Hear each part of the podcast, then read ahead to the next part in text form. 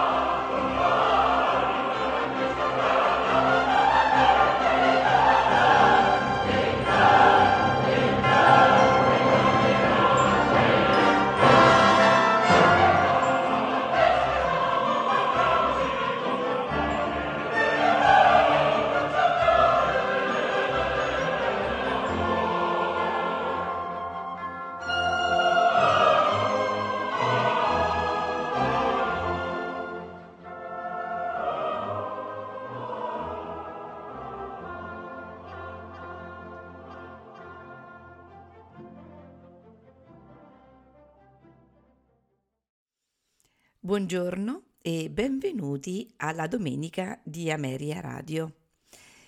Come meglio trascorrere un'ora insieme ascoltando composizioni di Antonio Vivaldi e proprio questa mattina ascolteremo dei concerti per mandolini e concerti con molti strumenti. Dobbiamo dire che fra la moltitudine degli strumenti usati dalla fantasia di Vivaldi spiccano proprio gli strumenti pizzicati come il mandolino, il liuto e la tiorba. Il mandolino, quello del tipo napoletano a quattro corde, era uno strumento strettamente imparentato col violino, di cui si replicava l'accordatura. Era quindi molto semplice per un violinista all'epoca praticare questo strumento a pizzico ma il mandolino che circolava a Venezia al tempo di Vivaldi era uno strumento a sei corde accordate all'ottava sopra del normale liuto in sol. Eh, questo strumento eh, era chiamato a volte mandolino lombardo. Era in pratica un liutino soprano.